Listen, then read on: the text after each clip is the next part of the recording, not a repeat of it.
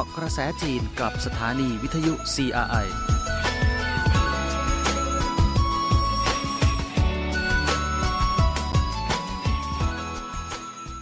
สวัสดีครับคุณผู้ฟัง ต้อนรับสู่รายการเกาะกระแสจีน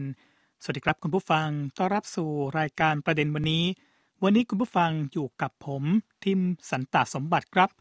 ข่าวสารความเคลื่อนไหวในรอบสัปดาห์ที่เกี่ยวข้องกับประเทศจีน ที่นำมาฝากคุณผู้ฟังในวันนี้มีหลายเรื่องด้วยกันครับ เริ่มต้นกันด้วยภารกิจของประธานาธิบดีจีนกันก่อนเลยครับ ประธานาธิบดีจีนระบุต้องยึดมั่นเมล็ดพันธุ์ที่ดี จึงจะป้องกันความปลอดภัยทางอาหารได้ วันที่ 10 เมษายน ขณะลงพื้นที่ดูงานสำนักงานเมล็ดพันธุ์ยาโจวานเมืองซันย่ามณฑลไหหนาน ประธานาธิบดีสีจิ้นผิงของจีนเน้นว่าเมล็ดพันธุ์เป็นสิ่งสำคัญของความปลอดภัยทางอาหารของจีน จึงต้องยึดเมล็ดพันธุ์ของจีนด้วยดี จึงจะป้องกันความปลอดภัยทางอาหารของจีนได้ จีนต้องใช้ความพยายามอย่างมากที่สุด เพื่อควบคุมแหล่งเพาะเมล็ดพันธุ์และพัฒนาวิทยาศาสตร์เทคโนโลยีด้านเมล็ดพันธุ์ ถือเป็นเรื่องสำคัญที่มีความหมายเชิงยุทธศาสตร์ของจีนมณฑลไหหนานเป็นฐานเพาะพันธุ์เมล็ดพันธุ์ธัญญาหารที่สำคัญของจีน ช่วงฤดูใบไม้ผลิทุกปี นักวิทยาศาสตร์และช่างเทคนิคจากท้องที่ต่างๆ ทุกประเทศจำนวนหลายพันคน จะพบปะที่นี่เพื่อทำการวิจัยเรื่องเพาะพันธุ์ประธานาธิบดีจีนลงพื้นที่คณะวิจัยมหาสมุทรสัญญา มหาวิทยาลัยมหาสมุทรจีนบ่ายวันที่ 10 เมษายน ประธานาธิบดีสีจิ้นผิงของจีน ลงพื้นที่คณะวิจัยมหาสมุทรสัญญามหาวิทยาลัยมหาสมุทรจีนที่เมืองสัญญามณฑลไหหนาน เพื่อดูงานสภาพการพัฒนาวิทยาศาสตร์ และเทคโนโลยีมหาสมุทรของมณฑลไหหนานมณฑลไหหนานมีการปกครองพื้นที่ 2 ใน 3 ของมหาสมุทรจีน จากการสำรวจมีเงื่อนไขขั้นพื้นฐานที่ดี และการบุกเบิกใต้ท้องทะเลลึก ประธานาธิบดีสีจิ้นผิง ชี้ให้ความสำคัญต่อการพัฒนาศักยภาพทางทะเลอย่างสูง โดยเน้นการพัฒนาวิทยาศาสตร์ และเทคโนโลยีมหาสมุทรผลักดันการสร้างสารรค์มหาสมุทรอัจฉริยะ คณะวิจัยมหาสมุทรสัญญา มหาวิทยาลัยมหาสมุทรจีน เน้นการปฏิบัติตามแผนยุทธศาสตร์สำคัญของรัฐ และเอกลักษณ์ของมณฑลไหหนานโดยแสดงบทบาทสำคัญในการรักษาความปลอดภัยทางมหาสมุทรการบุกเบิกทรัพยากร การป้องกันและบรรเทาภัย ตลอดจนการพัฒนาเศรษฐกิจทางมหาสมุทรเป็นต้นโฉมหน้าใหม่ของชนบทจีน จากการเติมช่องว่างทางสาธารณูปโภค ประธานาธิบดีสีจิ้นผิงของจีนชี้เห็นว่าต้องพัฒนาสาธารณูปโภคในเขตชนบทให้สมบูรณ์ต่อไป ปรับสภาวะแวดล้อมของเขตชนบท สร้างสรรค์ชนบทให้มีความสวยงามยิ่งขึ้น ตั้งแต่จัดการประชุมสมัชชาผู้แทนพรรคคอมมิวนิสต์จีนแห่งชาติครั้งที่ 18 เป็นต้นมา เงื่อนไขสาธารณูปโภคในชนบทของจีน รวมทั้งน้ำประปา ไฟฟ้า ถนน และการสื่อสารเป็นต้น ต่างได้รับการปรับปรุงให้ดีขึ้นอย่างมาก เขตชนบทปรับเปลี่ยนโฉมหน้าใหม่ ชีวิตผู้คนในชนบทมีความสุขมากขึ้นอย่างต่อเนื่อง เขตเขาต้าเหลียงซันมณฑลเสฉวน มีการก่อสร้างสะพานใหญ่ บนหุบเขาหลังเปิดการเดินรถในเดือนมิถุนายนปีนี้ ผู้คนในเขตเขาใช้เวลาเพียงไม่กี่นาที ก็เดินทางถึงอำเภอที่ฝั่งตรงข้ามได้ ประธานาธิบดีสีจิ้นผิง ให้ความสำคัญต่อการเติมช่องว่างทางสาธารณูปโภคในเขตชนบทอย่างสูง เขาเน้นว่าต้องปรับสภาพแวดล้อมชีวิตความเป็นอยู่ของประชาชนในเขตชนบท จัดการปัญหาขยะและน้ำเสียในชนบทด้วยดีดำเนินการปฏิวัติห้องน้ำและเพิ่มความสวยงามของเขตชนบท ขณะดูงานในท้องที่ต่างๆ ประธานาธิบดีสีจิ้นผิง มักจะเดินเข้าหมู่บ้านเพื่อรับทราบสภาพการคมนาคมขนส่ง เงื่อนไขการอยู่อาศัย การใช้น้ำและห้องน้ำในหมู่บ้าน ก่อนช่วงตรุษจีนปี 2008 ประธานาธิบดีสีจิ้นผิงเดินทางถึงหมู่บ้านซันเหอ หมู่บ้านหัวผูในเขตต้านเหลียงซัน เพื่อรับทราบสภาพชีวิตความเป็นอยู่ของชาวบ้าน ตั้งแต่จัดประชุมสมัชชาผู้แทนพรรคคอมมิวนิสต์จีนแห่งชาติครั้งที่ 18 เป็นต้นมา จีนเปิดโครงการส่งเสริมการก่อสร้างสาธารณูปโภคในเขตชนบทครั้งใหญ่โดยมีการลงทุน 3 ล้าน4แสน62,800 ล้านหยวน สร้างทางหลวงใหม่ในเขตชนบท 2 ล้าน3แสน86,000 กิโลเมตร ปิดการเดินรถประจำทาง ช่องทางไปรษณีย์และระบบเครือข่าย 4G ในพื้นที่ที่มีเงื่อนไขทั้งหมดทำให้ประชากรกว่า 80%ในเขตชนบทมีน้ำประปาใช้ดยได้กระจัดปัญหาน้ำประปาในชนบทอย่างแท้จริง การเดินทางไปไหหนานของประธานาธิบดีจีน เข้าสู่เขตพัฒนาเศรษฐกิจหยางพูเช้าวันที่ 12 เมษายน นายสีจิ้นผิง ประธานาธิบดีจีน อยู่ระหว่างลงพื้นที่เขตพัฒนาเศรษฐกิจหยางพูเมืองตานโจ มณฑลไหหนาน โดยไปตรวจเยี่ยมหอนิทรรศการหยางพูท่าเรือตู้คอนเทนเนอร์นานาชาติหยางผูที่เสี่ยวชานทานรับฟังรายงานผลการพัฒนาเขตพัฒนาเศรษฐกิจหยางผูและโครงการเมืองท่าการค้าเสรีที่มีอัตลักษณ์ของจีน เขตพัฒนาเศรษฐกิจหยางผูเป็นเขตพัฒนาระดับชาติ ที่เปิดรับธุรกิจต่างชาติมาลงทุนแห่งแรกของจีน และเป็นเขตปลอดภาษีอากร ปี 2021 GDP ของที่นี่คิดเป็น 43,660 ล้านหยวน เพิ่มขึ้น 34.2%เมื่อเทียบกับปีก่อน ท่าเรือตู้คอนเทนเนอร์นานาชาติหยางผูเป็นท่าเรือชุมทางระดับภูมิภาค เปิดเส้นทางเดินเรือการค้าทั้งในและต่างประเทศ 39 สาย เชื่อมต่อกับเมืองท่าสำคัญของประเทศอาเซียน ทางนี้ท่าเรือตู้คอนเทนเนอร์นานาชาติหยางผูที่เสี่ยวชานทาน เป็นที่เทียบท่าสำหรับเรือระดับ 50,000 ตัน มีศักยภาพรองรับตู้คอนเทนเนอร์มาตรฐาน ระดับล้าน6แสนตู้ นายกจีนเน้นความมั่นคงเศรษฐกิจมหาภาค ประกันชีวิตความเป็นอยู่ประชาชน ระหว่างวันที่ 11-12 เมษายน นายหลี่เค่อเฉียง นายกรัฐมนตรีจีน กล่าวเน้นขณะดูงานที่มณฑลเจียงซีว่า ต้องเร่งการปฏิบัติตามนโยบายช่วยเหลือวิสาหกิจผ่านพ้นจากความยากลำบากผลักดันการปฏิรูปและเปิดประเทศ รับมือกับการเปลี่ยนแปลงที่เกิดขึ้นนอกเหนือจากความคาดคิดทั้งในและต่างประเทศ สร้างความมั่นคงแก่ราคาสินค้า ทำให้เศรษฐกิจมหาภาคมีความมั่นคงดำเนินการภายในขอบเขตที่เหมาะสม คุ้มครองชีวิตความเป็นอยู่ของประชาชนอย่างแท้จริง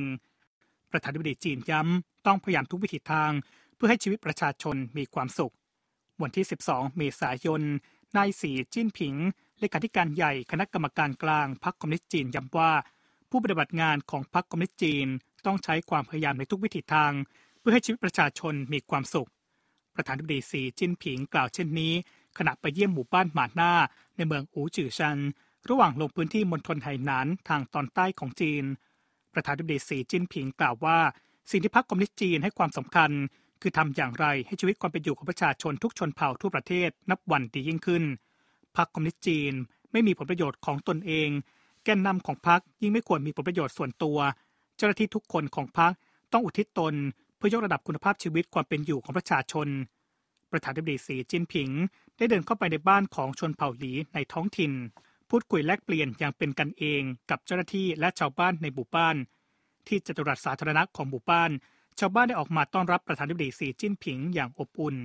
ประธานาธิบดีสีจิ้นผิงกล่าวกับชาวบ้านที่เดินทางมาต้อนรับว่าเราได้บรรลุสังคมที่มีความเจริญรุ่งเรืองในระดับปานกลางในทุกด้านกำลังเดินหน้าไปสู่ความทันสมัย และส่งเสริมความเจริญรุ่งเรืองร่วมกัน เราจะต้องใช้ความพยายามอย่างแข็งขัน พื่อสร้างความสำเร็จในการบรรเทาความยากจน และเดินหน้าต่อไป ให้สอดคล้องกับการฟื้นฟูความเจริญรุ่งเรืองของชนบทในทุกด้านสุนทรพจน์ประธานาธิบดีจีน ในงานสรุปผลงานและมอบรางวัล ผู้มีคุณูปการในโอลิมปิก และพาราลิมปิกฤดูหนาว 2022 วางจำหน่ายแล้ว สุนทรพจน์ของนายสีจิ้นผิง ประธานาธิบดีจีน ที่กล่าวในงานสรุปผลงานและมอบรางวัลแก่ผู้ที่มีส่วนร่วมดีเด่น ในงานกีฬาโอลิมปิก และพาราลิมปิกฤดูหนาว 2022 ที่ปักกิ่ง ได้พิมพ์ออกจำหน่ายแล้ว นายสีจิ้นผิง เลขาธิการใหญ่คณะกรรมการกลางพรรคคอมมิวนิสต์จีน และประธานคณะกรรมการการทหารส่วนกลาง กล่าวสุนทรพจน์ดังกล่าว เมื่อวันที่ 8 เมษายนที่ผ่านมา หนังสือเล่มนี้จัดพิมพ์โดยสำนักพิมพ์ประชาชน และมีจำหน่ายที่ร้านหนังสือสินหวาทั่วประเทศต่อกันด้วยภารกิจของนายกจีนกันบ้างนนะครับ นายกจีนเน้นกระชับความร่วมมือกับประเทศที่ใช้ภาษาโปรตุเกส วันที่ 10 เมษายน นายกรัฐมนตรีหลีเคอเฉียงของจีน กล่าวสุนทรพจน์ผ่านระบบออนไลน์ขณะเข้าร่วมพิธีเปิดการประชุมวาระพิเศษ ระดับรัฐมนตรีของฟอรัมความร่วมมือทางเศรษฐกิจ และการค้าระหว่างจีน และประเทศที่ใช้ภาษาโปรตุเกสหรือที่รู้จักกันในนามว่าฟอรัมมาเก๊าโดยเน้นว่า จีนจะกระชับความร่วมมือกับประเทศที่ใช้ภาษาโปรตุเกสนายกหลีเคอเฉียงกล่าวว่า การค้าระหว่างประเทศและประเทศที่ใช้ภาษาโปรตุเกส มีมูลค่าเกิน1แสนล้านดอลลาร์สหรัฐเป็นเวลา 5 ปีติดต่อกัน และแตะระดับ2แสนล้านดอลลาร์ในปีที่แล้วทางนี้จีนแสดงให้เห็นถึงความยืดหยุ่น และศักยภาพแห่งความร่วมมือระหว่างสองฝ่ายอย่างเต็มที่ นายกหลี่ยังกล่าวด้วยว่าจีนจะร่วมมือกับประชาคมระหว่างประเทศ ซึ่งรวมทั้งประเทศที่ใช้ภาษาโปรตุเกสเพื่อแสดงบทบาทเชิงสร้างสรรค์ในการรักษาสันติภาพของโลก ส่งเสริมการพัฒนาและความเจริญรุ่งเรืองร่วมกันของทุกประเทศ จีนยินดีที่จะเสริมสร้างความร่วมมือกับประเทศที่ใช้ภาษาโปรตุเกสในด้านวัคซีนยารักษาโรค และสาธารณสุข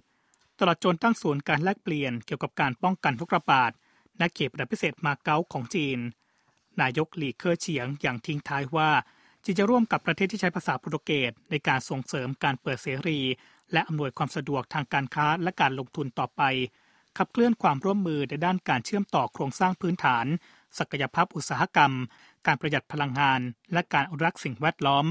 ผู้แทนรัฐบาลจากจีน และห้าประเทศที่ใช้ภาษาโปรตุเกสได้แก่แองโกลาบราซิล เคปเวิร์ดกินีบิสเซาโมซัมบิก โปรตุเกสเซาตูเม และปรินซิปี และติมอร์ตะวันออก ได้เข้าร่วมการประชุมผ่านระบบทางไกลในครั้งนี้ นายกจีนเน้นความมั่นคงเศรษฐกิจมหภาค ประกันชีวิตความเป็นอยู่ประชาชน ระหว่างวันที่ 11 ถึง 12 เมษายน นายหลี่ เคอเฉียง นายกรัฐมนตรีจีน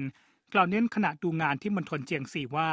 ต้องเร่งการปฏิบัติตามนโยบายช่วยเหลือวิสาหกิจผ่านพ้นจากความยากลำบากผลักดันการปฏิรูปและเปิดประเทศ รับมือกับการเปลี่ยนแปลงที่เกิดขึ้นนอกเหนือจากความคาดคิดทั้งในและต่างประเทศ สร้างความมั่นคง แก่ราคาสินค้าทำให้เศรษฐกิจมหาภาคมีความมั่นคงดำเนินการภายในขอบเขตที่เหมาะสม คุ้มครองชีวิตความเป็นอยู่ของประชาชนอย่างแท้จริง ที่สถานที่ก่อสร้างวิศวกรรมชลประทานหวยลูเมืองกั้นเจียง นายหลีเคอร์เฉียงกล่าวว่า ต้องเพิ่มการสนับสนุนการปล่อยเงินกู้ ยกประสิทธิภาพการพิจารณาโครงการให้สูงขึ้น ขยายการลงทุนที่มีผลสร้างตำแหน่งงานมากขึ้น โดยเฉพาะสำหรับแรงงานเกษตรกรนายหลีเคอร์เฉียงได้รับฟังการแนะนำสภาพการส่งเสริมการมีงานทำอย่างมั่นคง และการบุกเบิกธุรกิจ ได้เดินทางไปยังนิคมบุกเบิกธุรกิจด้านอีคอมเมิร์ซข้ามชาติที่เมืองหนานชาง พูดคุยกับผู้ประกอบการ ซึ่งมีวิสาหกิจบางแห่งประสบปัญหาด้านเงินทุนไหลเวียน นายหลีเคอร์เฉียงก็พูดคุยกับผู้รับผิดชอบที่เกี่ยวข้อง ให้รีบหามาตรการสนับสนุนทางการเงิน เพื่อผ่อนคลายแรงกดดันให้กับวิสาหกิจที่กำลังตกอยู่ในภาวะลำบาก บทวิเคราะห์ ญี่ปุ่นควรระงับโครงการปล่อยน้ำปนเปื้อนกำมังตรังสีลงทะเล วันที่ 13 เมษายน เมื่อหนึ่งปีก่อน รัฐบาลญี่ปุ่นประกาศมติปล่อยน้ำปนเปื้อนจากโรงไฟฟ้านิวเคลียร์ฟุกุชิมะลงทะเล ล่าสุดเมื่อเร็วๆนี้ การไฟฟ้าโตเกียวดึงดันเริ่มก่อสร้างช่องปล่อยน้ำลงสู่ก้นทะเลในกลางเดือนเมษายน เพื่อใช้ปล่อยน้ำปนเปื้อนกำมันตรังสี โดยไปคำนึงถึงเสียงวิจารณ์จากประชาคมโลก และการล่ารายชื่อคัดค้านจากชาวญี่ปุ่นจำนวนแสนแปดหมื่นราย ทั้งนี้สาเหตุด้านหนึ่ง ญี่ปุ่นพิจารณาจากแง่เงินทุนเห็นว่า การปล่อยน้ำปนเปื้อนกัมมันตรังสีลงสู่ทะเลโดยตรง มีข้อดีในการประหยัดต้นทุน และไม่ต้องหาทางบำบัดด้วยเทคโนโลยีในระยะยาว อีกด้านหนึ่งสหรัฐสนับสนุนญี่ปุ่นในเรื่องนี้อย่างเปิดเผยทำให้ญี่ปุ่นมีที่พึ่ง จึงดึงดันมติแก้ไขปัญหาด้วยวิธีการปล่อย ซึ่งเป็นเรื่องอันตรายยิ่ง ตามสนธิสัญญาทางทะเลแห่งสหประชาชาติ ทุกภาคีมีหน้าที่รักษาสิ่งแวดล้อมทางทะเล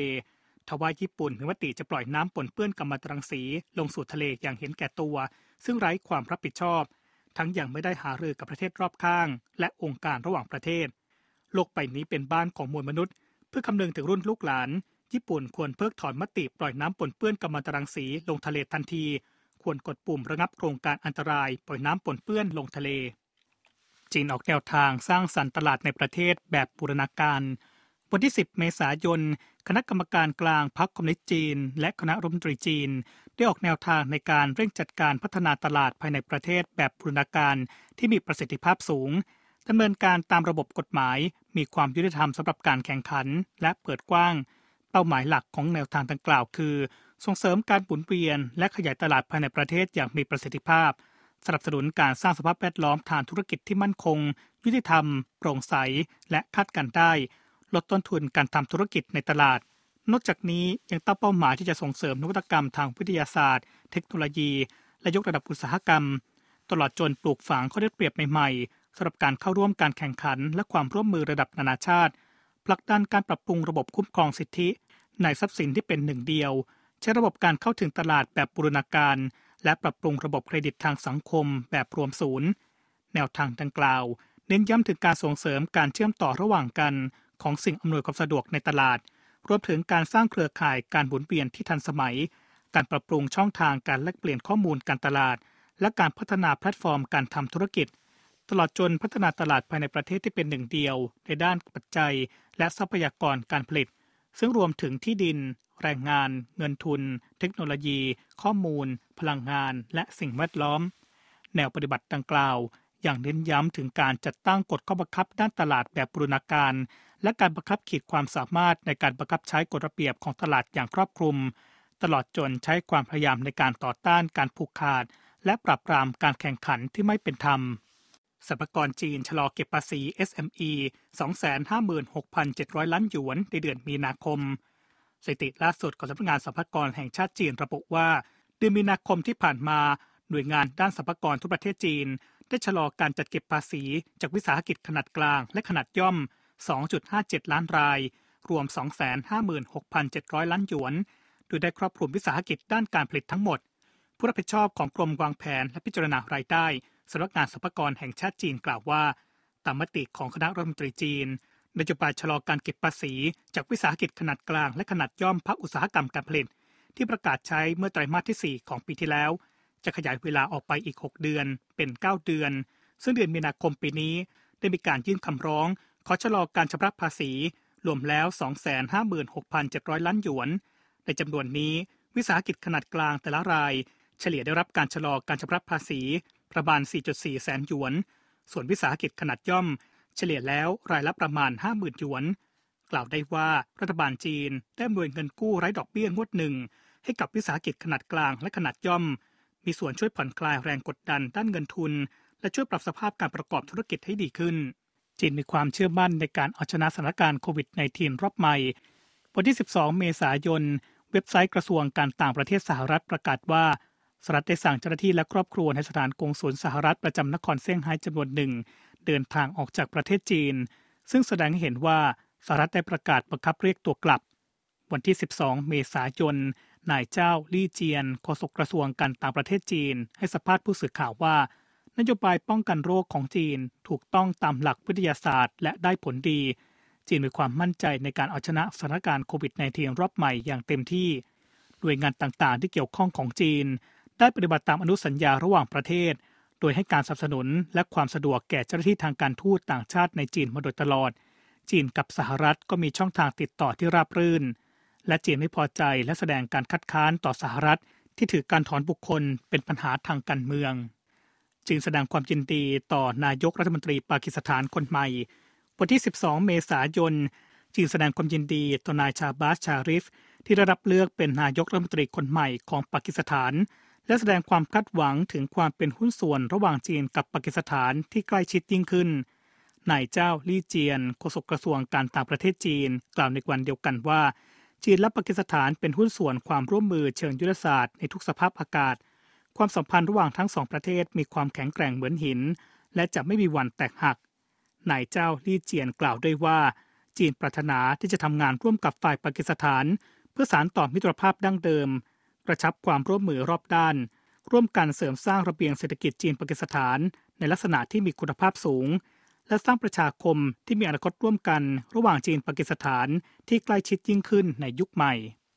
ผู้แทนจีนระบุต้องยุติการประทะในยูเครนโดยเร็ว เพื่อสตรีและเด็กพ้นจากการทำร้ายใช้ความรุนแรง วันที่ 11 เมษายนนายไต้ปิง รองผู้แทนจีนประจำสหประชาชาติ กล่าวในที่ประชุมคณะมนตรีความมั่นคงแห่งประชาชาติว่า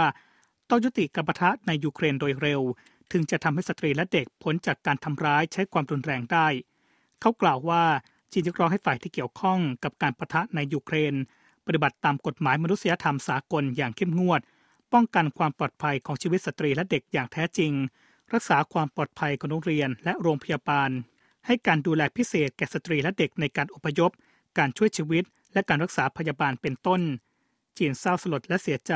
ที่เกิดเหตุโจมตีสถานีรถไฟ เป็นเหตุให้มีชาวบ้านทั่วไปบาดเจ็บและเสียชีวิตหลายสิบคน ซึ่งรวมถึงสตรีและเด็ก เหตุการณ์นี้ต้องได้รับการสอบสวนให้ชัดเจนขณะที่การฟ้องร้องใดต้องถือความจริงเป็นหลักฐาน จีนเตือนนาโตหยุดเผยแพร่ข่าวท้าทายจีน วันที่ 11 เมษายนนายเจ้าลี่เจียนโฆษกกระทรวงการต่างประเทศจีนประกาศว่า นาโตต้องหยุดเผยแพร่ข้อมูลปิดเบือนความจริง และคำกล่าวเชิงท้าทายที่มุ่งเป้ามาที่จีน และละทิ้งแนวทางประเจิดหน้าในการขีดเส้นเชิงอุดมการนายเจ้าลี่เจียนกล่าวว่า ในช่วงเวลาที่ผ่านมา ผู้นำนาโตไม่คำนึงถึงข้อเท็จจริง ได้ให้ข้อมูลที่เป็นเท็จเกี่ยวกับนโยบายการต่างประเทศของจีน